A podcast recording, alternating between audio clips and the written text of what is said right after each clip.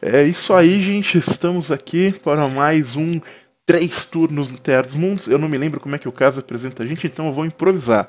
É, hoje ele não está aqui conosco, nosso querido host. Guru, guru, guru. tecnológico e host. Pois é, verdade. Pois é, pois é. Se preparando aí para sua viagem, para diversão offline. Mas nós estamos aqui para que terceiro turno exista. Eu datei a gravação, mas tudo bem.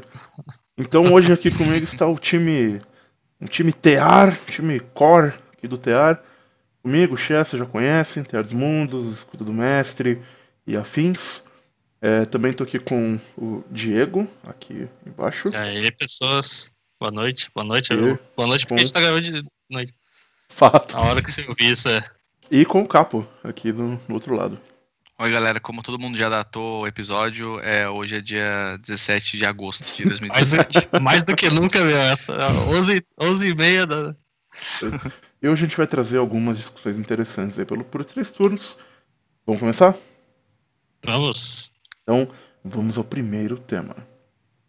Então, hoje eu vou começar aqui no nosso primeiro tema e eu resolvi falar um pouco sobre o Critical Role para quem não conhece o que, que é, do que, que, que eu tô falando, Critical Role ele é talvez, uma, talvez não, com certeza o maior streaming de RPG do mundo. É, ele é feito pelo canal Geek and Sundry, começou tem uns dois ou três anos, se não me engano. E ele é uma. Uh, um dos diferenciais dele é que são diversos voice actors jogando DD.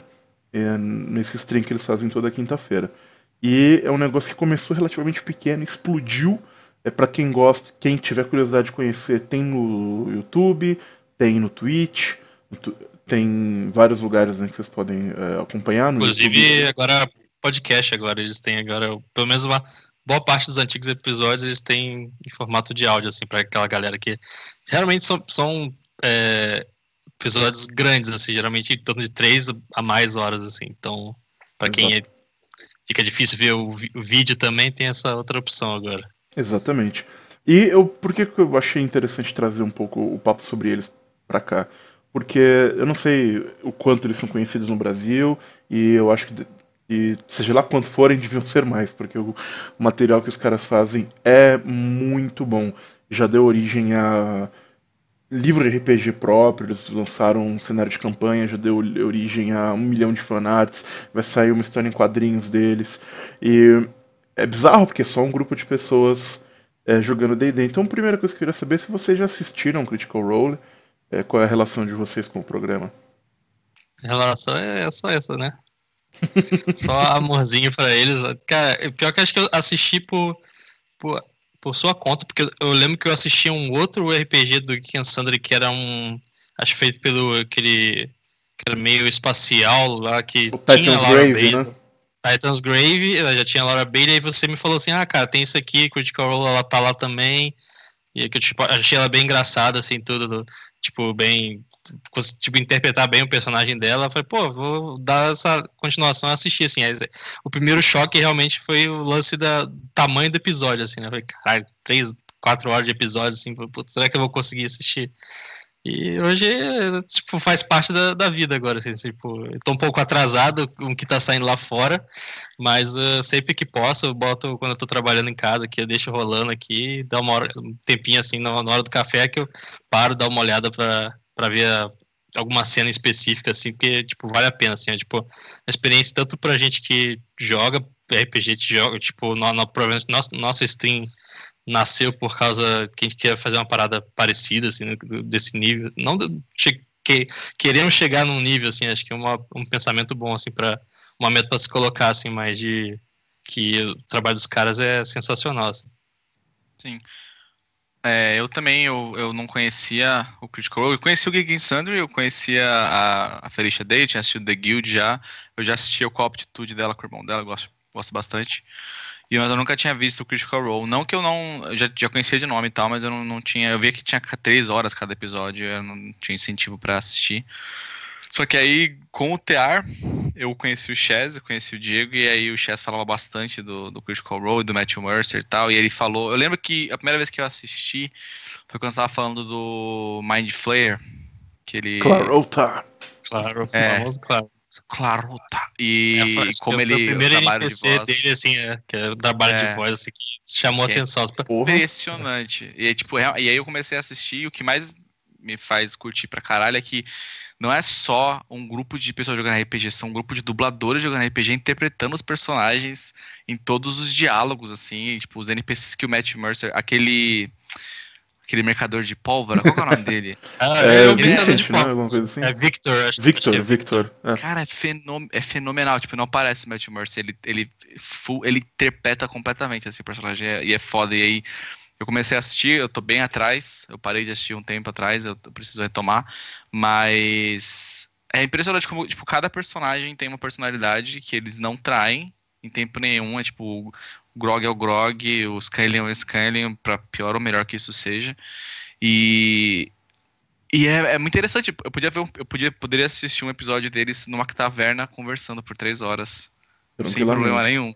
De tão interessante que são os personagens deles. É, tipo, é, é, é fantástico, assim. Eu acho muito foda. E é um negócio, cara, que. Critical Role é um negócio assim que, que além de ser um entretenimento excelente, é um negócio que mexeu muito comigo, porque eu já comentei isso algumas vezes. É, eu comecei a fazer stream de RPG por causa do Critical Role. Era uma coisa que o Caso já tinha comentado comigo, né? De, de a gente fazer. Um, o- quando o Terra dos Mundos era embrionário ainda, ele tinha essa ideia. E eu nunca achei que ia ficar legal, porque eu nunca tinha. Nada contra os streams que tem por aí, não levem a mal. Mas eu nunca tinha visto nada que eu olhei e falei, não, isso aqui é o caminho, isso aqui é foda, isso aqui é, é algo que eu queira fazer. E aí eu vi o Critical Role e eu falei, puta que pariu, cara, isso pode ser muito legal, eu quero tentar fazer algo assim. É, eu tô muito longe de, de, de ser um Matt Mercer e de a gente ter um Critical Role nacional. Mas é, é, é uma, um objetivo a ser alcançado, de certa forma, sabe? Aquele patamar quase inalcançável, mas que você tenta chegar lá. Então, eu tenho essa- um pouco essa relação com o Critical Role. E, e para mim foi uma experiência muito interessante, porque além do, do, do- novamente, além do entretenimento, eles ainda, eu, eu aprendi muito com relação a, a ser mestre. O Matthew Mercer é um excelente mestre, ele tem excelentes ideias no, e, e uma maneira de conduzir aventuras e, e pensar plots que é que você aprende mesmo vendo. E eu aprendi também a, a como ser um jogador melhor em certas circunstâncias observando alguns dos jogadores deles. É, e, e vocês, assim, teve alguma coisa que vocês viram do Critical Role que vocês falaram que vocês acham que tornou vocês jogadores de RPG melhor, ou que vocês levaram daquela experiência pro jeito que vocês jogam ou pensam em RPG?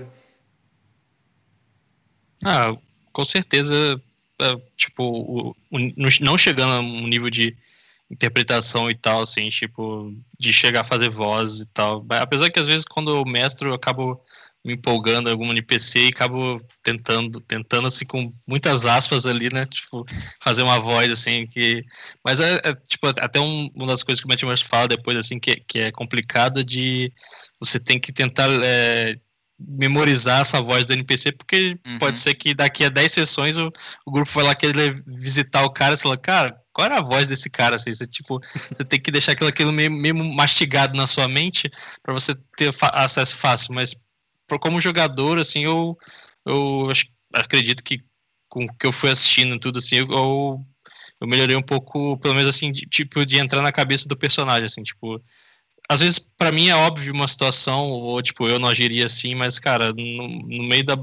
no calor da batalha, ou do tipo de mentalidade que o personagem que eu fiz tem, tipo, ele vai agir assim, sabe? Independente se isso vai ser ruim ou não pra, equi- pra, pra party, mas é, é tipo, é a parte do roleplay, assim, então. Com certeza, tipo, muitas vezes que a gente falou, falou do Grog, assim, cara, o, o, o Travis que, que faz, faz o Grog, ele é o cara que Eu cheguei a discutir isso com uns amigos meus, que ele é um dos caras, dos poucos caras que ele é es- estrategista, assim, na, na parte de combate do, no D&D, assim, sabe? Só que o personagem, ele é burro, então ele não pode, tipo, ele, muitas vezes ele vai agir no impulso, vai agir como o, o bárbaro que ele é, assim, mesmo sabendo que, tipo, ele fala, às vezes ele fala assim, cara, a gente podia ter feito isso aqui, mas o Grog não, não vai fazer isso, ele não vai desistir, ele vai enfrentar isso de frente, sabe? Então, e isso eu acho muito maneiro. O Grog, ele é um, um excelente. O, o Travis, ele interpreta o Grog, de- ele é um. uma- uma- ele faz um homem burro de uma maneira muito inteligente. Eu acho que é o, o, o comentário. e você, bem cara? colocado. Você teve alguma coisa assim que você acha que você. Eu. O que, o que eu, mas o que eu mais gosto no, no Critical Role, além das vozes e tal, é os momentos de interação entre os personagens, que são só eles falando entre si. Que e eu queria muito, eu quero, eu gosto de fazer isso também, tipo, eu queria trazer isso para as campanhas da Terra, assim, momentos onde os personagens estão tipo tendo aquela, aquelas conversas, tipo, sabe, entre a meio da batalha ou depois da batalha, antes da batalha, onde eles estão conversando e são só os jogadores sendo os personagens interagindo como os personagens, é tipo, acho muito foda assim, daquelas frases de efeito, aquelas é, réplicas e tréplicas de, de, discussão assim é, que, que, que, é bem interessante, bem é, um, eu quero usar uma palavra que eu não tenho certeza se existe, mas. Vai que é tua. Como se chama uma parada que entretém? Ela é entretenedora? É, Isso é uma é, palavra que não existe? Eu acho eu que ela não que existe. Provavelmente não, mas. Mas eu não sei como é que chama. Mas é algo bastante. que entretém, pronto. Isso, melhor. É. É melhor, pra que complicar, né? Não. É, eu, por exemplo, é a única cena que presta de todo o filme do Esquadrão Suicida é a cena que eles estão no bar conversando. É a única cena que, é, tipo. É, é aquela é cena que, que dá, passa aquela né? camada de cimento pra deixar. Tipo, eles são. Eles têm a, a vida fora daquela, daquela coisa ali, sabe? Então, tipo, é o momento que eles têm pra.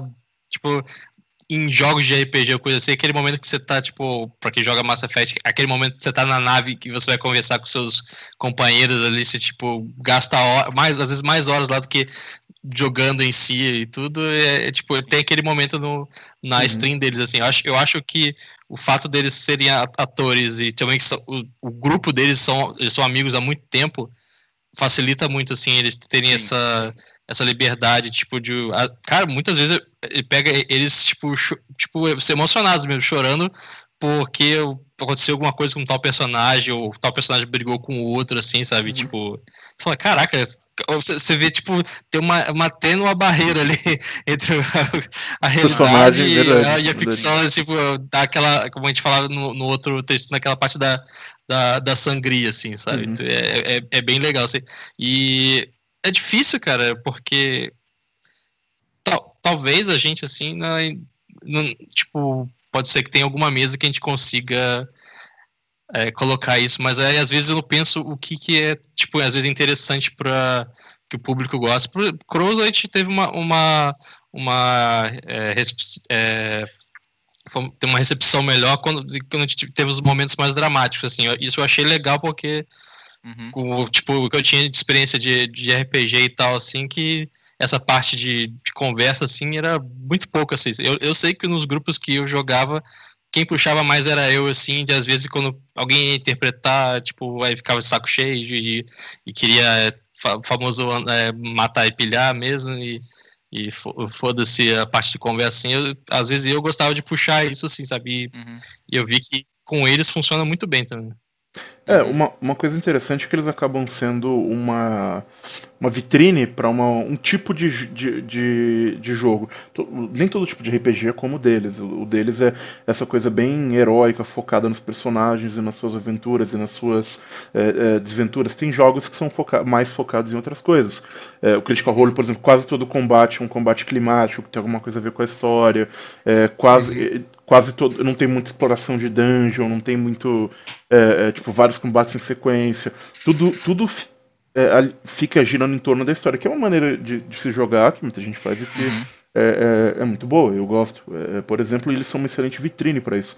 Eu acho que é um, uhum. um algo muito bom para você mostrar para alguém, tipo, o que é RPG, o que é DD, você chegar e mostrar o Critical Role, a pessoa vai ver que não Sim. é uma coisa de outro mundo. E, uma, e por mais que eles sejam atores, como a gente falou várias vezes, é, eu acho que vale a pena primeiro desmistificar algumas coisas sobre o Critical Role que eu escuto muito por aí, do tipo, ah, o Critical, eles, Critical Role claramente tem um script. Não, não tem não. um script. São pessoas que sentam lá para jogar RPG. Não tem diretor, não tem nego falando, ó, oh, nesse hoje no jogo de hoje vai acontecer mais ou menos isso aqui, viu? É, cara, é pessoas sentando para jogar RPG. Basta ser, eles já falaram isso um milhão de vezes e basta assistir os jogos para você ver que é a mesma coisa da mesa de qualquer um. Ninguém ali tá decorando do uhum. texto, ninguém ali tá. Uhum. Não existe isso no, no, no, Critical Role. Eu acho que é, é uma coisa que muita gente se engana, porque às vezes vê aquilo e é tão numa qualidade tão elevada que não uhum. acredita que aquilo possa ser espontâneo. Mas é, e, mas a gente falou deles serem atores, isso é uma coisa que eu também quero frisar. Eles frisam isso e a gente tem que frisar também. O jogo deles não é tão legal porque eles são atores. Ajuda as vozes, essas coisas com certeza. Mas o, o jogo, o, eles estão juntos há anos, são personagens uhum. que se conhecem, são pessoas que se conhecem, que se respeitam, que dão espaço para as outras jogarem. São pessoas uhum. que, que o, eles têm um mestre excelente, que sabe aproveitar das vantagens e desvantagens que aquele grupo tem. E eu acho que isso contribui muito para a qualidade do jogo deles, e, e, nisso tem muito que a gente pode aprender. Aproveitar aí também. É. Sim. Tipo, uma coisa que eu, eu, tentei aprender muito com o Matt Mercer, e independente de ser um ator ou não ser um ator, é a capacidade dele de lembrar de detalhes, usar esses detalhes depois. Às vezes ele uhum. acontece um negócio na primeira hora do stream, lá no final ele fala, ah, mas vocês estão voltando pelo corredor e tropeçam na corda, vocês deixaram. Eu, caralho, Deixa... eu, já tinha esquecido completamente isso agora. Uhum. E tentar dar essa, essa. pensar nisso como mestre foi uma coisa que, tem, que me ajudou quando e, e, que tem eu acho me tornado um mestre melhor né pensar de certa forma como Sim. eu vi ele fazendo é, e então assim eu acho que um, o o fato de que eles são atores de que é um programa feito por gente que sabe fazer essas vozes e tal é só uma parte do motivo pelo qual é, eles têm tanto sucesso ah, Sim. O, o lance do, do Matt Mercer conseguir escrever arco atrás de arco atrás de arco de campanha e cheio de detalhes, cheio de personagens coloridos não ficar repetindo a mesma coisa. E, tipo, ah, orc, orc, orc, orc, goblin, goblin, goblin, ah, tipo, só. Ele, ele realmente escrever uma cidade nova e lugares novos e pessoas novas e missões novas e, e clímax, sabe? Tipo, beleza que o clímax ele é quase sempre espontâneo, mas para chegar lá, né, ele, ele tem que montar tudo e sabe, toda semana tem uma parada nova é, e três é horas mais, de isso é mais inacreditável, cara. É impressionante, é impressionante. Aqueles vídeos que ele faz de dicas do, do GM não cobre 1% do que ele é capaz de fazer. O cara é, é, é um monstro. E, e, e, é legal que você vê em vários momentos da história, quando terminam esses grandes arcos, que ele deixa o grupo livre. Fala, ah, o que vocês querem fazer agora? E aí o uhum, grupo uhum. vai e acaba indo por uma direção e você vê que ele cria um arco a partir dali. É, uhum. é, é, é, raro quando ele, ele, ele deixa vários ganchos, né? E aquele que o pessoal morde, ele cria em cima. É, uhum. E isso é uma coisa. Essa liberdade que ele, que ele dá pro grupo dele é uma coisa muito interessante também. É, que, que o Critical Role acaba tendo. Uma outra coisa que. Fala, Diogo. Não, eu, eu, tipo, eu acho. Eu não tive essa experiência ainda, mas é, talvez você e o Xé já deve ter tido. Mas uh, mesmo quando o Stream começou, os personagens são de nível muito alto, assim, e nível muito alto e com itens mágicos poderosos, assim, sabe? Uhum. Um mestre conseguia administrar uma party, sei lá, na época acho que eram oito pessoas quando começou. Oito pessoas de nível alto, com, tipo, com itens e coisas que, tipo, tem muitas, muitos momentos que eles tipo, simplesmente pulam de um mapa para o outro por causa de alguma, algum feitiço ou, ou, item assim. Você fala, caralho, velho, tudo aquela parte que eu construí ali do percalço, eles simplesmente vão pularam para cá. E agora, que, que eu, como é que eu me viro aqui? Ia saber, saber administrar isso, assim, uh, eu acho uma qualidade excepcional do Matt Mercer. Por fim, é, eu queria mencionar por rapidinho, né, porque o nosso tempo no Três Turnos é curto, a, a ideia de que eu acho que o Critical Role é algo que pode mudar a história do RPG. Eu acho que ele é um, pode ser um ponto focal, porque os produtores da Wizards já falaram sobre isso, que streaming é o futuro, streaming está sendo o futuro. O, o Critical Role é provavelmente a maior publicidade que D&D já teve desde os anos 80, quando passava comercial na TV e, e, os carambas. Os vídeos dele chegam a milhões e milhões de views. O mercado de RPG está crescendo a passos largos, ano após ano.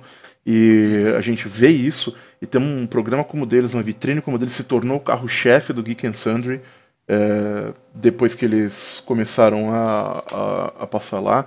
É o maior programa que eles têm de longe, passou o, o Tabletop, passou uma série de outros programas. E é um jeito fácil de você mostrar para alguém o que, que é RPG. São pessoas, é, eu diria comuns, mas mais ou menos, né? Porque só tem gente tipo, bonita no Critical Role, né? Com algumas exceções. mas é tipo tudo padrão ator, ou, ou né? Enfim, a galera é, é tal, mas você não é tipo o estereótipo do nerd bizarro que algumas pessoas ainda têm com RPG sem ter necessidade.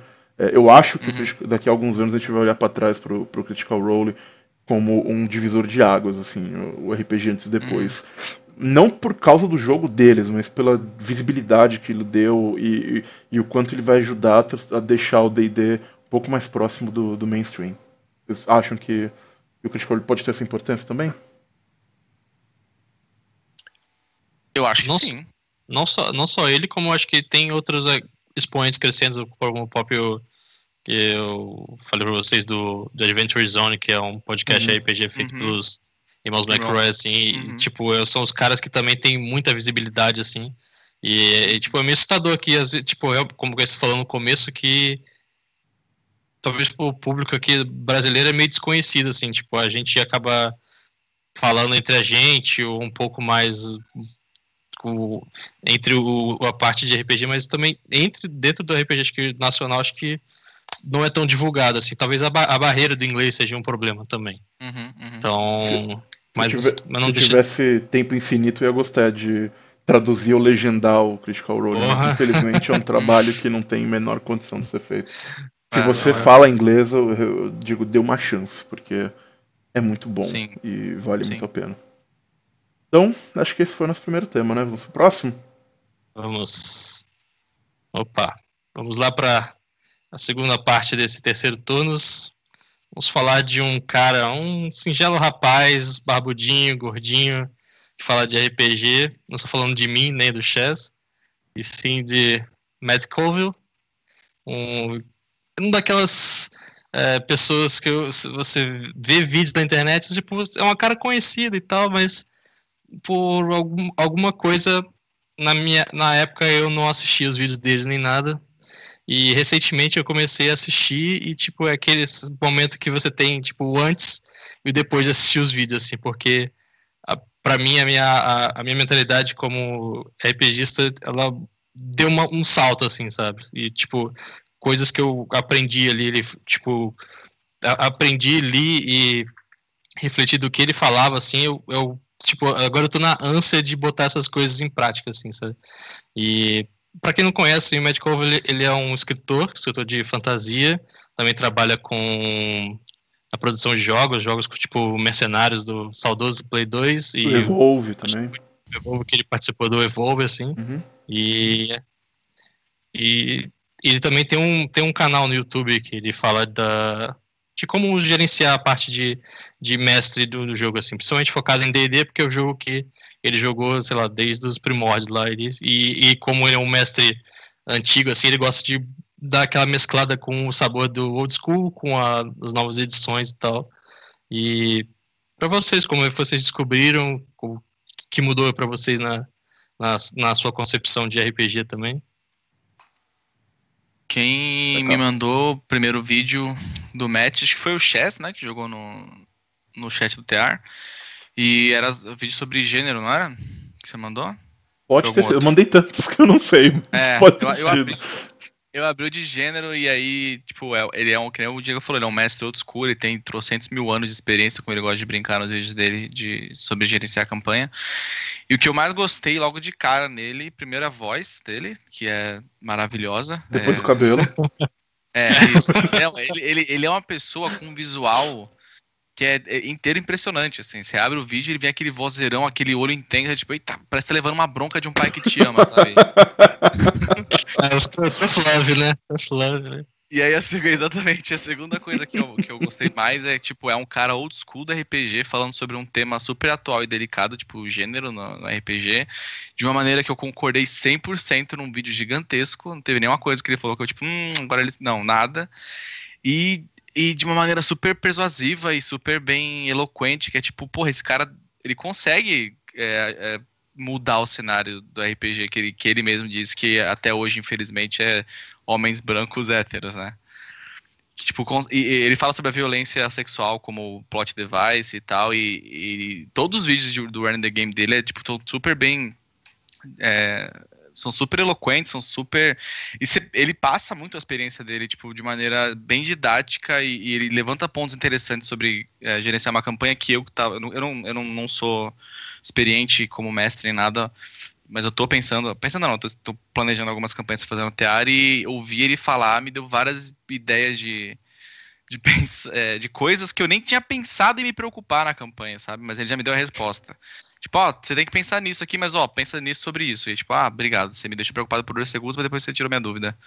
ao mesmo tempo. Tipo, ele é, ele é maravilhoso, assim. Cês, assim como o Critical Role Chess indicou, vocês têm que entrar no, no, no, canal do Matt Cove e ver pelo menos esses vídeos dele sobre gerenciar a campanha, que é, tipo, Cara, maravilhosos. O, o Matt Colville, ele, como o, o, o Diego falou, é, eu consumo muito material de, de RPG, blog gringo, uma porrada de coisa sobre brasileiro também, enfim, sobre esse tipo de coisa. E o Matt Colville foi um cara que eu achei diferenciado, que, que eu olhei, como o Diego falou, foi, teve um antes e depois, assim. Teve algumas coisas que eu já sabia, teve muita coisa que eu não tinha ideia, teve muita coisa que ele me fez olhar para o jogo de uma ótica diferente. É, eu acho que vale a pena dizer que ele começou o, o, o canal dele fazendo a ideia dele, ele falou, olha, olha, eu vou mostrar para vocês que mestrar D&D não é difícil. O objetivo é criar mais mestres. Porque as pessoas uhum. têm que mestrar. Isso é muito bom, cara. E, e, ele tenta desmistificar essa coisa do mestre, essa coisa de, ah, você tem que ter 10 anos. De... Não, cara, senta e mestra, foda-se, vamos, importante jogar RPG e ele vai te dando as dicas para você conseguir é, é, viabilizar isso. E, e de maneira humilde, sabe? Ele podia subir uhum. no, no, cavalo dele e falar que, ó, eu tô falando Dá para as massas. Ali. Pois é, eu, eu jogo isso aqui desde que o Gary Gygax usava fraldas. Mas, e o cara, ele é humilde e ele, ele mesmo fala, né, que ele, aquilo lá é o jeito que ele sabe jogar RPG que dá certo para ele. E que ele acha que RPG tem muito disso de uma tradição oral que você passa para as pessoas. E ele tá tentando passar o que deu certo para ele para outras pessoas. E pode ser que não dê certo para elas, mas para ele deu. E ele vai passando esse tipo de conhecimento. Ele já me fez repensar coisas que eu tinha muito firme na minha bagagem é, RPGística. Até um vídeo recente que ele fez, por exemplo, sobre. Eu sempre fui da filosofia do tipo, você quer jogar RPG? aqui na cara. Você quer jogar RPG? Então você tem que aprender a jogar RPG. Você tem que ler o livro, você tem que saber as regras, você tem que se esforçar para jogar essa merda. Você quer jogar, você tem que pagar o preço. E ele fez um vídeo recente é, falando sobre. Eu exagerei o que eu falei, né? Mas enfim. Ele fez um vídeo recente falando sobre isso. E eu vi que não, cara, não, não precisa ser assim. Tem outras maneiras de, é, de pensar a, com isso. As, de... as, pessoas, elas querem jogar, assim, sabe? Pa as regras, elas estão. Tipo, aprender é... o jogo é, é, é, um custo que elas têm que ter, mas não é, é para isso que elas vão jogar. E enfim, ele me fez pensar sobre como lidar com, com essas coisas. Pensar, por exemplo, de que talvez me muito melhor do que punir um jogador que não tem esse tipo de engajamento, não lê regras ou não vai atrás, é recompensar quem vai. Então, o cara que. O cara que não foi, tudo bem, mas o cara que foi, você dá uma recompensa, de repente o outro fica mais animado a fazer. É, é, é... Você já parte do, do pressuposto que aquela pessoa ela se interessou pelo hobby, é, disponibilizou o tempo dela para se deslocar ou é, estar de frente no computador para falar. E, cara, você não pode esperar que ela jogue igual você quer que ela jogue, assim, sabe? Então, Exato. Tem, eu, cada um que... tem um estilo diferente de é, então. jogar. Então... Você, tipo, contanto que ela não atrapalha uh, outras pessoas ou iniba outras pessoas jogar, tipo, ok, você tem que tipo, botar alguma coisinha, tipo, botar a cenourinha na frente dessa pessoa para o que, que ela gosta, assim. Botar essa outra cenourinha para esse cara que gosta mais de interpretação. Tipo, você vai administrando ali os gostos dos seus jogadores também. E, e, eu gosto muito que ele fala no canal dele dos erros que ele comete, que não é porque ele tem um milhão de anos de experiência que ele nunca erra. Ele fala, ah, eu errei aqui, aprendi quando deu isso. Se eu soubesse disso, eu não teria feito isso. Aliás, aliás o erro dele que ele tem lá na, no Running the Game foi o mesmo erro que eu cometi se eu tivesse visto o vídeo antes, talvez não teria feito isso. Tá vendo? Então você que tá vendo esse vídeo, vai lá e vê todos pra você não fazer só uma, Diego, uma, tá prova, uma prova viva de que eu, eu, tava, sabe quando você passa a semana meio chateado, fala, cara, não sei se eu devia ter feito isso. Aquela depois da sessão saiu meio amarga assim, sabe? Aí eu fui ver o vídeo dele, falei, caramba, com uma situação parecida mesmo, falei, e aí descobre, por exemplo, nos vídeos deles que jogadores eles não estão acostumados a, não gostam de perder, né? Eles não vão recuar. Muito difícil o jogador se render. Ah, por exemplo. Os jogadores não vão render, eles estão ali para jogar e ganhar. Então é complicado assim, você esperar que de, de certa maneira eles não vão tentar resistir de alguma forma. Mas enfim, é, é, é aquilo, a gente vai aprendendo e, e, eu gostei dele também porque dessa forma humilde que ele colocou, eu falei, cara, eu errei, eu estava, como ele falou, eu estava jogando com uh, no, meu no emprego dele lá, tipo, com os, os, chefe e o chefe dele e o chefe dele sofreu ainda com Ficou putaço que o ele erro matou o personagem dele, e aí o chefe ficou louco de raiva. E, É, e, e aquela coisa, ele demonstrando como que é óbvio pro mestre, às vezes não é óbvio pros jogadores. São coisas que falando parece, sei lá, simples, o que você já ouviu um milhão de vezes. Mas os insights que ele tem pra falar, um cara que pensa sobre RPG há 30 anos, um cara que. Ele, talvez por ser um escritor, ele tem uma eloquência para expor as, as Sim. ideias dele, que é uma coisa que você não encontra todo dia. Ele é didático, ele é Uhum, calmo, humilde, ele ensina. sim. Você se- você vê, você se sente vendo uma aula sobre RPG e você sai de lá sempre pensando, puta, eu aprendi alguma Sim. coisa é, com isso aqui. Eu, eu, eu- não foi só um vídeo legal ou só uma dica de mestre útil. Eu, eu refleti sobre o que ele falou e eu aprendi o que ele falou. E por mais que D&D seja o jogo de escolha dele, são dicas que valem pra qualquer RPG. tipo, é, pode ser aplicado Sim. tipo para qualquer, pra basicamente qualquer sistema que Sim. você for jogar. Porque ele, Nossa. alguns, só alguns vídeos ele fala sobre regra específica e aí ele fala sobre regra de D&D, mas de resto é mais a mentalidade mesmo. É o que acho que vocês comentaram no primeiro do três turnos sobre assim conteúdo de RPG que vocês queriam ver com mais frequência, assim. Acho que foi para até em cima da, da revista Dragão da, Brasil, né? Dragão Brasil.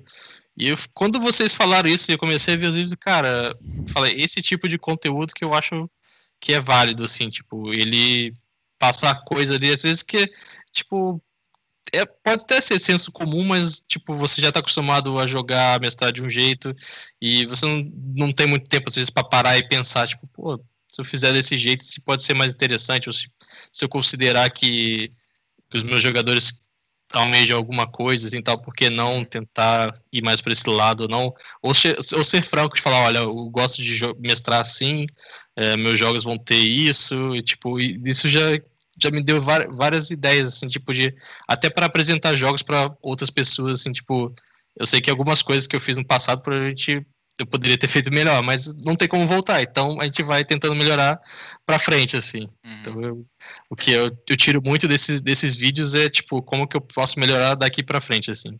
Uhum. E dos que vocês viram, quais foram os vídeos que vocês mais gostaram? O que me vem na cabeça agora, eu tava até pensando em falar sobre isso, é um bagulho que vocês, que nem vocês falaram, parece até meio senso comum, mas quando você para pra pensar, pra mim explodiu minha cabeça, que ele falou por que que ele gosta de fazer os personagens resumirem a sessão anterior e não Uhum. ele resumir.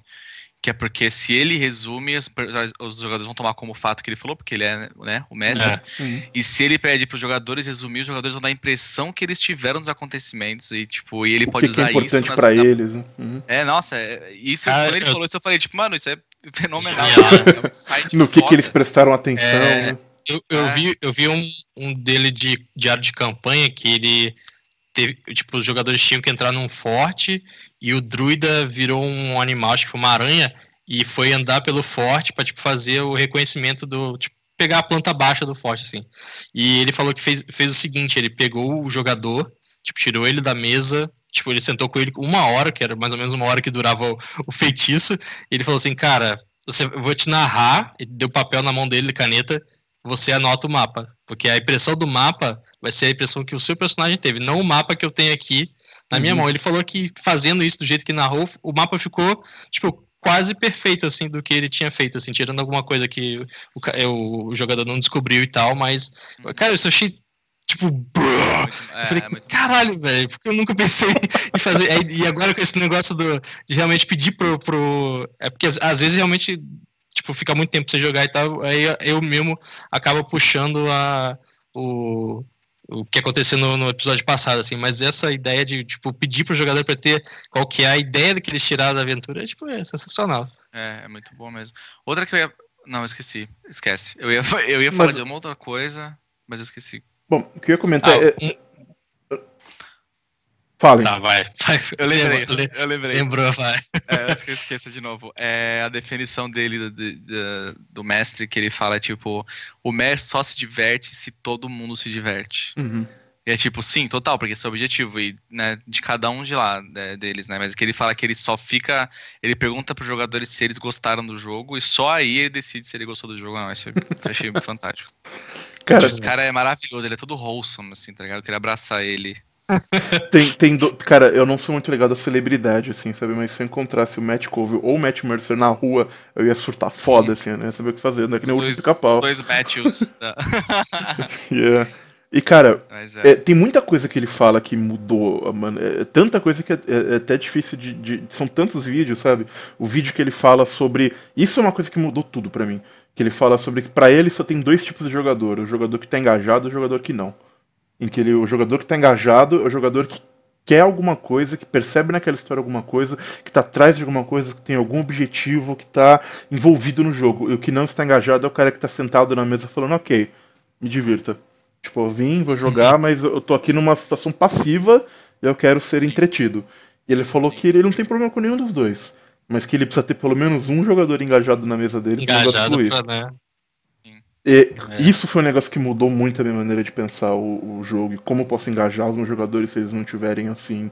E como e, e, e, também, especialmente essa coisa de tá tudo bem se o cara não tiver engajado. Às vezes é, é assim que o cara gosta de jogar, assim que o cara gosta de, e, e, tipo, tá tudo bem. E eu, isso é uma coisa que não foi tão fácil para mim admitir é, por algum tempo. Cara, o episódio. É, é, é, complicado, né? Você, tipo, promessa, então, você gastou um tempo produzindo aqui, cara, e é. às vezes quando você vê que. Tipo, não é nem a culpa do cara, é da situação. Tipo, o cara tem um dia estressante, tudo, sei lá, tá doente, velho. E tem dia que tá assim, não tem como. Tipo, pedir, pedir forçar o cara pra. Joga, cara! Cara, um, uma, uma, coisa que. Concordo. E eu só queria comentar uma coisa que é muito importante para mim e que também mudou um pouco a maneira de pensar em RPG. É a importância que o Matt Colville dá ao mundo ser consistente, ser verossímil. Ao mundo. A, a, ele o tempo todo ele fala, no momento em que os seus jogadores pararem de achar que aquilo é de verdade e que é só um jogo, é o momento que você perdeu eles e tá errado. Eles têm que pensar o tempo todo que aquele mundo existe. Não que aquele é, é o mundo real, evidentemente, mas que aquele mundo existe, tem regras e tem lógica, e ele funciona, e as pessoas vivem naquele mundo, e as coisas acontecem por um motivo. E isso é uma coisa, cara, isso matou completamente a minha vontade de usar Rule of Cool nos meus, jogadores, nos meus jogos, sabe? Tipo, nunca mais vou fazer nada só porque é legal. Tem que ter um motivo, porque aquilo aconteceu, que senão é, essa busca por tentar manter o jogo é, é, verossímil e aquele mundo de, de fantasia, aquele mundo de, de imaginação é, é verossímil e, e, e, firme, foi uma coisa que ele, ele é, é, me fez ver como. dar uma importância que eu não dava antes, sabe? Sim. Sim. Bom, os que eu gosto, assim, que eu lembro foi esse realmente que ele admite uh, onde ele errou, assim, e falei que aí, pra mim, ele abriu a cabeça também. Uh, um dos que eu mais gostei também foi os de encontros aleatórios, que ele mostrou como fazer encontros aleatórios interessantes. Uhum. Uhum. Que, que, eu fazia algo meio na minha, na minha cabeça parecido assim, mas já depois de assistir o vídeo já tive umas ideias interessantes de colocar o. Tipo, de não aparecer bichos ou monstros do nada, assim, mas tem um contexto do, do ecossistema e tudo que vocês que os jogadores vão navegar. E é claro que acho que um dos meus favoritos é aquele que ele faz uma seria uma narração em forma de RPG do Nossa, do, do Hobbit, Hobbit e dos Anéis. Anéis. É muito Cara, bom. Cara, isso é muito bom. Que ele fala sobre aventuras Railroad e aventuras Sim, sandbox, é, sandbox, né? E é legal que depois ele faz um vídeo em sequência desse falando, ah, no meu vídeo pare... pareceu que eu falei que a aventura sandbox é melhor, e não é. E ele explicou como a aventura Railroad pode ser tão boa quanto a aventura sandbox. Uh, a questão é que a escolha dos jogadores nunca pode ser é, retirada, por mais que seja sandbox, seja railroad. É, o fato é que tem inúmeras dicas, inúmeras. É, aquilo é uma fonte de sabedoria que, novamente, se tivesse tempo definido, eu gostaria de legendar e passar por português, mas eu não tenho. Uhum. Então. É, no, nova, novamente, a, a vai fazer um curso de inglês para aprender a, pra ouvir Matt Cove, o cara que vale a pena. Mas você consegue entender e tudo, vale a pena. É, é, é, é, um conteúdo ali que tá de graça, cara, assistir e, tipo, uhum. com certeza vai melhorar bastante. Quase 50 vídeos? Mais, só de Running the Game? Por aí, por aí. Só de Running the Game tem uns por aí, tem por aí. Ah, e, e agora, ele tá com projetos novos, ele lançou agora um... Eu não me lembro o nome do bagulho, mas é basicamente um serviço de busca por aventuras. Que ele é um grande defensor Ah. de você usar aventuras prontas. Ainda que você não usa É, plot, você usar o mapa, os encontros, as coisas. Né? É. E aí ele criou um sistema que você escreve lá, tipo, eu preciso de uma aventura de level 2 com gigantes em Forgotten Realms. E aí vai aparecer todas as aventuras de level 2 com gigantes em Forgotten Realms que, tem pra você procurar. Ele não. Ele disse, ele disse ainda que vai tentar colocar um jeito de você. Um link, alguma coisa que você puder comprar a aventura ou baixar a aventura. Que ainda não tem. Ele te descreve o nome da aventura e tudo, aí fica ao seu cargo de ir atrás e procurar esse conteúdo, assim. Uhum. Mas é um trabalho excepcional. Assim, eu, minha, minha, minha visão mudou agora também para usar aventuras prontas. An- Antigamente eu acho que eu, eu tinha uma relutância, mas agora eu vejo que tipo, é um conteúdo ali que você tipo, tá na sua mão ali, cara. Vale de você adaptar ao, ao- seu gosto ali, mas geralmente costuma ser um conteúdo muito bom. Tipo, como você falou, tem, Uhum. tem, as, tem as coisas prontas já, então para quem tá mestrando semanalmente, vale a pena. Uhum. poupa muito tempo, te poupa trabalho. É, é isso aí, né? Acho que ficamos aí com Matt Colville, ou mão da porra, Assistam. Então, assim Critical como Role, Matt Matt Colville. E Isso. é isso aí, então vamos para o próximo tema. Pra encerrar o episódio de hoje de três turnos, a gente agora vai pro terceiro turno, meu turno. E eu resolvi falar sobre as nossas origens, tanto porque eu acho que a gente nunca falou extensivamente sobre, tanto porque eu não, não conheço a origem do Diego, nem a, a Bona fez mais ou menos, a gente teve umas conversas pessoalmente já sobre isso, mas acho que a gente nunca falou extensivamente sobre. Então, ao invés de eu falar da minha, eu queria falar, eu queria que vocês falassem primeiro a de vocês. Quem tá aqui, Chess, você que tá vendo as telas, quem que está diretamente. Quem está na esquerda aqui é você, né? Não, agora é o Diego. Ah, Ah, Ah, eu tô, eu tô, eu cara, tô a- assim com você, entendeu? O Diego está assim. O Diego está assim. Beleza. ah, É, enfim. cara, É, vai, Diego. O primeiro contato que eu tive, assim, foi. Não chega a ser RPG, mas eu, eu sei que eu ganhei essa caixa. Eu tenho até. A caixa eu não tenho mais, eu tenho. O jogo ainda tenho em si. Ah, eu não sei como ele sobreviveu a- ao tempo e à minha infância. Mas o Hero Quest é um, tipo, um jogo de tabuleiro que simulava RPG, assim, e tem uma, tinha uma versão nacional. Eu lembro que eu joguei poucas vezes ele, que era meio trabalhoso. E ti- tinha uma, certa figura do mestre, né? Então, geralmente tinha uma pessoa que não ia jogar, não ia jogar assim, entre aspas, na no- nossa visão. Então, não era um jogo que a gente jogava muito. E, assim, na, na, na minha infância de RPG, assim, eu, eu comprava às vezes aquela a, a revista da Dragão Brasil e tudo, mas eu não, não tinha não tinha gente pra jogar, assim, ou não conhecia, tipo, do meu cí- círculo de amizade a gente não, não jogava muito, assim. Teve algumas tentativas de jogar 3DT, mas ou alguém não tinha todas as regras, jogava aquela moda a caralho, assim. Então, até mais ou menos o 2009, assim, por aí, que eu fui realmente jogar RPG pra valer, assim. E foi, eh, tipo, eu joguei com. Comecei com um amigo nosso chamado Fábio, a gente jogou aquele. O Mystery e Masterminds, foi o primeiro sistema que eu joguei pra valer mesmo, só que no cenário de fantasia. E lembro que inicialmente a gente jogou por Skype, até que ele tipo foi jogando uma sessão com cada jogador até poder juntar o grupo e jogar a primeira aventura assim. Foi até uma das primeiras vezes que eu vim para São Paulo, que não sei se o pessoal sabe, mas eu, eu não sou da- daqui, sou do- de uma cidade do interior do Rio, então teve uma época que eu vim fazer curso, aí gente falou, ah, vamos jogar RPG e tal, fim de semana, aquela aventura que a gente eh, jogou uns anos atrás, vamos tentar caminhar. E dali começou a, a- o interesse a crescer, tipo, essa campanha durou longos anos, acho que foi terminar quase três anos depois disso.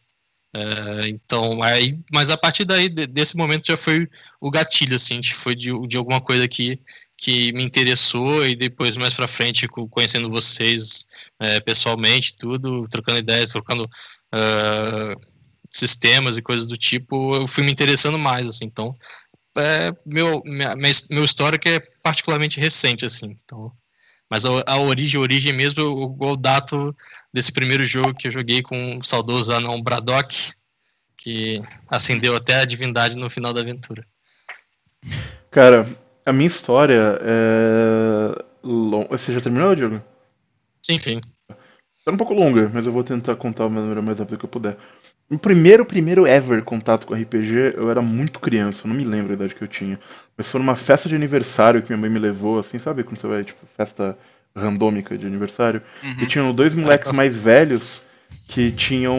Que, é, tipo, era uma festa num prédio, eles moravam no prédio, e eles tinham. é, dois. Eles estavam com um livro do jogador do ADD. Livro do jogador Ah. e, do, e do monstro. E eu lembro que eu olhei, e assim, eu vi né, aqueles livros, eu vi as ilustrações e fiquei maluco.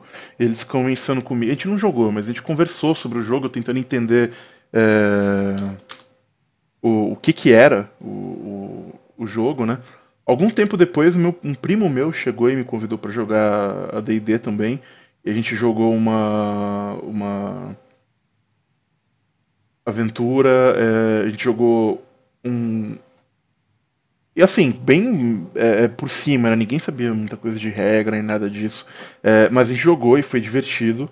Mas assim, passou também, né? Um negócio que muito tempo depois. E eu era bem criança, devia ter, sei lá, sete anos. Eu me lembro muito pouco dessa, desse momento. Eu lembro que depois, no meu colégio, numa feira do livro, que meu colégio costumava Claro. ter, é, tinha um stand da editora Abril e tinha lá um First Quest, que era uma caixa que vinha com CD, aventura, mapa, miniatura, o cacete A4.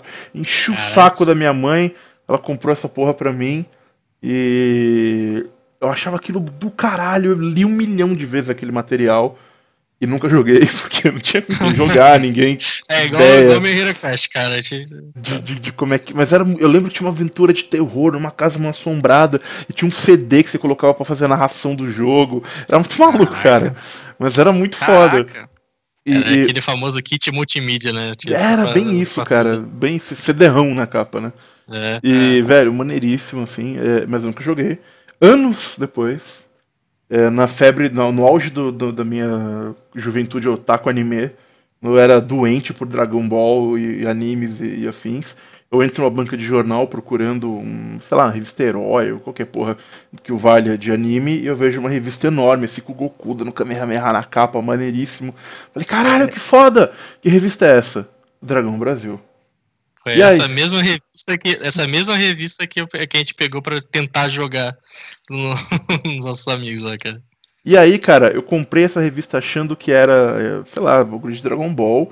Nem, me- nem me toquei que, que era RPG. Lendo a revista, eu descobri o que, que era RPG. Voltei, né? Redescobri, lembrei. Tipo, caralho, RPG. Aí eu mostrei pro meu primo, a gente, eu corri atrás depois de Holy Avenger e de tudo que saía daquela época, né? Do 3DT, corri atrás e depois. Aí, aí foi a bola de neve. Aí descobri o Vampiro, descobri eh, Trevas e outros jogos, e daí nunca parei desde então.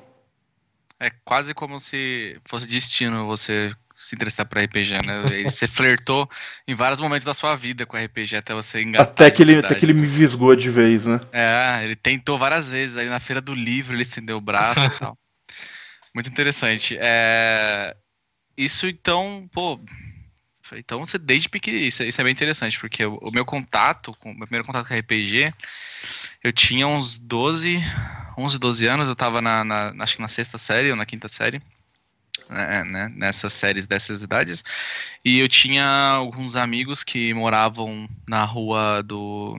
onde o Cas mora. Morava.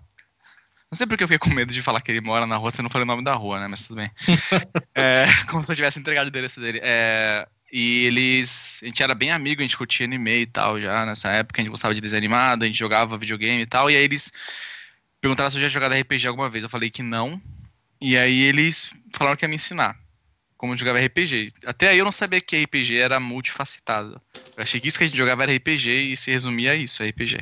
A gente pegava uma folha de caderno, escrevia no topo da folha nome, dois pontos, jogador, dois pontos.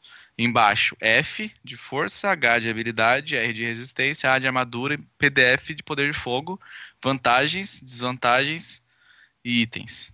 Só.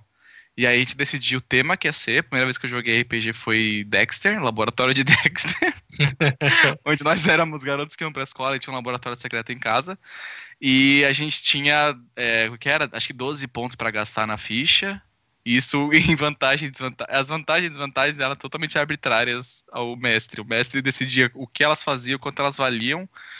as vantagens davam mais pontos, então se você botasse né, uma desvantagem de 2, você ganhava 2 pontos a mais e gastava 14 pontos, né? E nisso a gente jogou todo tipo de RPG que você pode imaginar, e não, não só fantasia e, sei lá, futuro, assim. Já jogou desde Beyblade, a Dragon Ball, Cavaleiro Zodíaco, Matrix. A gente jogava um jogo que a gente era paraquedista, a gente jogava um jogo que a gente era... Caraca! A gente jogava todo tipo, tipo, literalmente, a gente viu um desenho animado, estreava um filme e a gente jogava RPG daquele filme, tipo, no dia seguinte, assim. E eu joguei muito tempo RPG, assim, não muito tempo, mas sei lá, eu conheci o Kaz com 13 anos de idade. Até aí eu não, eu não tinha jogado com ele porque eu era muito novo, o Kaz já tinha, acho que 18 quando eu tinha 13, o Kaz é bem mais velho que eu. O Kaz é, né, ele é velho, ponto final. E, e aí eu conheci ele e o, o Kaz, ele tinha um estigma todo na rua dele que era tipo, o Kaz o, não mudou muita coisa, né? Não, não, ele, ele, é, ele é uma figura impressionante. E, e quando Continua. eu ele, eu fui totalmente intimidado, assim, com conversar com ele. Tipo, totalmente intimidado no lance de eu falar com ele sem olhar para ele, assim, olhar pro horizonte. E aí, eu, eu, o caso, eu sabia que ele, ele ensinou os meninos a jogar RPG e tal, e eu queria muito jogar RPG com ele, até que um dia ele me convidou para jogar D&D na casa dele, e eu, eu descobri primeiro que o caso mestrava bem RPG, diferente do nosso amigo que era sempre o nosso mestre, que ele era totalmente é, partidário e ele gostava de matar os jogadores. E jogou anos por ele, não sei, com ele, não sei porquê. É porque não tinha outro mestre, né? Tinha só ele.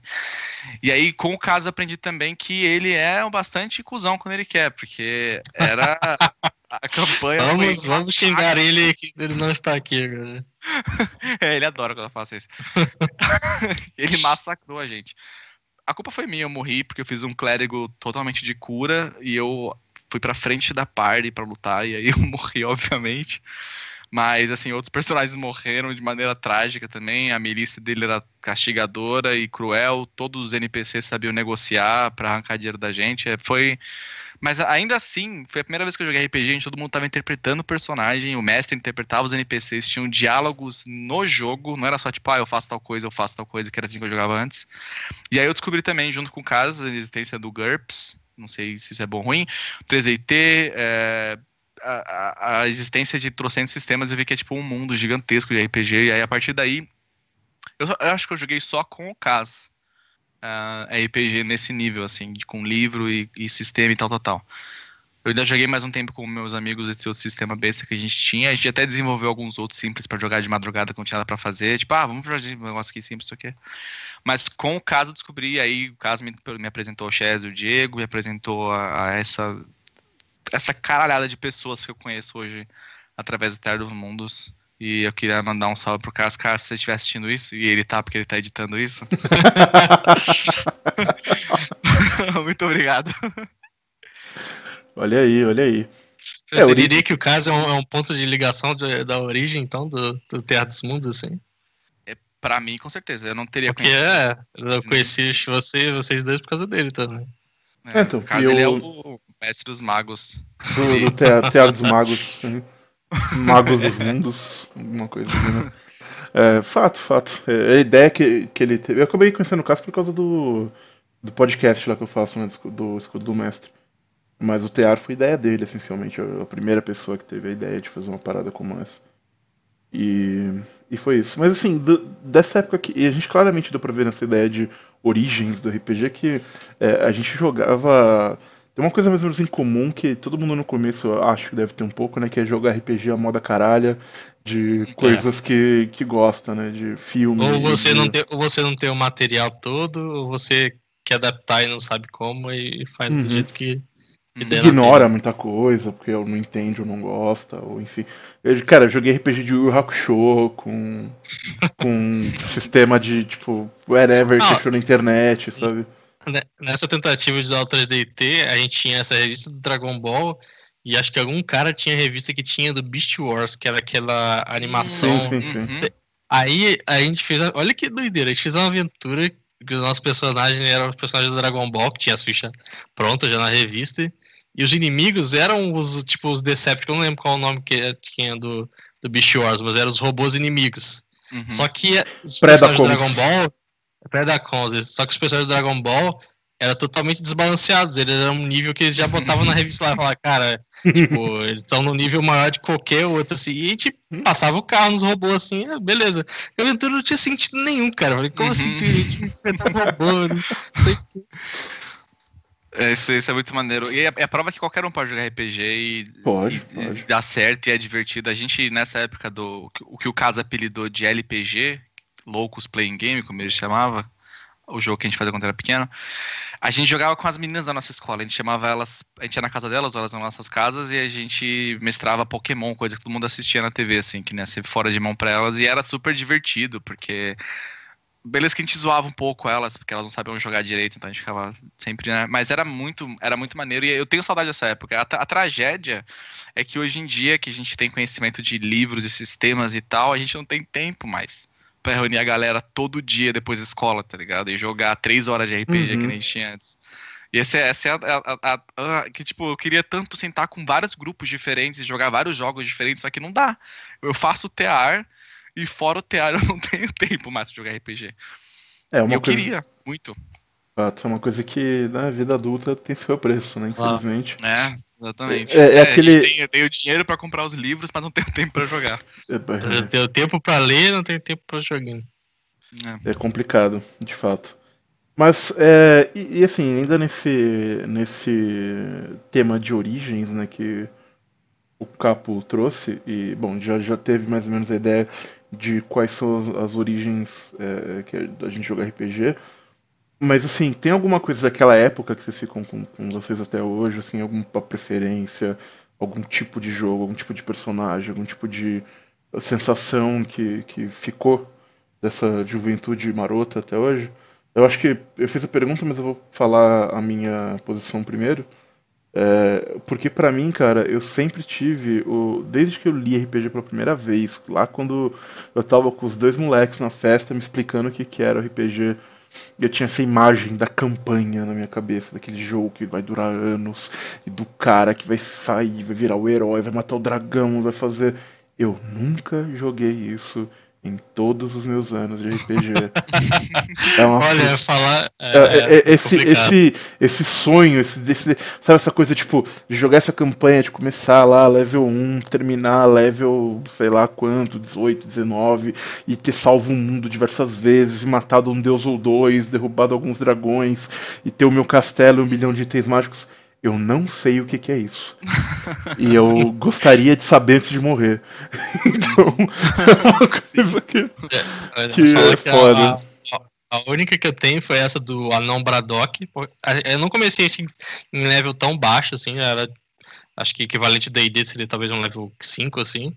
Mas de chegar de um level 5 até o poder de semideus, foi só essa também. Mas também é, eu acredito que somando deve ter dado uns 4 anos, só que teve tipo um- uns hiatos assim, sabe, de 6, 8 meses sem jogar.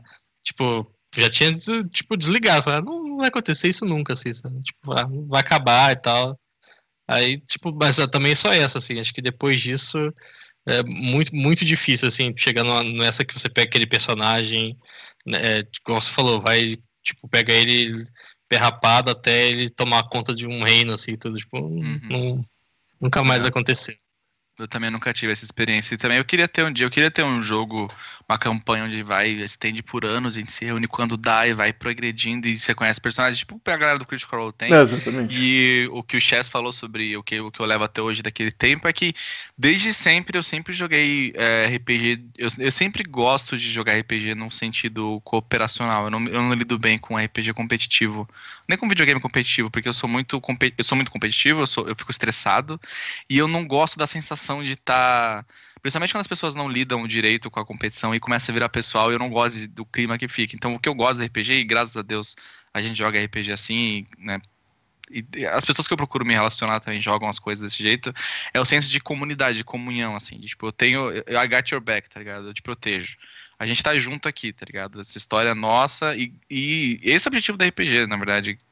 Todo mundo se divertir. E é isso que eu busco. Tipo, se eu tô jogando uma mesa com pessoas que eu não, não sinto isso, ou, por exemplo, eu tinha um mestre no colégio que ele. A gente matava um monstro, logo que ele vindo mais forte, e ele achava que ser mestre era querer matar os jogadores, assim. Eu só joguei uma campanha com esse maluco, eu nunca mais joguei. Porque não é, não é divertido. Ah, para mim, desde aquela época é isso. É tipo, eu sentar com os amigos e, tipo, dar risada, ficar tenso junto, ficar emocionado junto, juntos, tipo, uma, uma todo mundo ali unido na mesma, na mesma página, todo mundo com o mesmo objetivo, fazendo a mesma parada, assim. É isso que eu busco, é, é isso que eu, desde aquela época, foi o que me atraiu o RPG, na verdade, foi essa, esse escapismo coletivo, assim. Ninguém tá um pé fora da mesa, tá todo mundo tão imerso quanto o outro e, sabe, ninguém vai ser zoado por, por interpretar o personagem e tal. É isso que eu, que eu trago desde o começo do RPG. Cara, o que eu.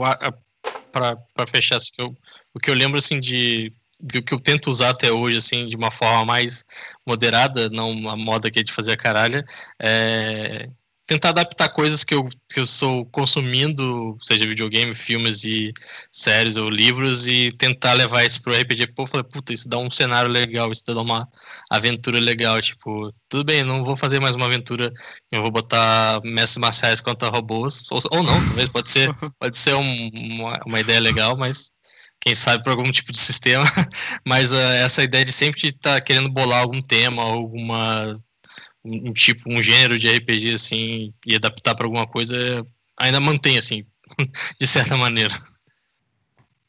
Tá certo. Então, acho que é isso, né, gente? Ficamos. Uhum. O, o assunto está mais ou menos é, completo. Então, uhum. eu não me lembro como é que o caso acaba o três turnos.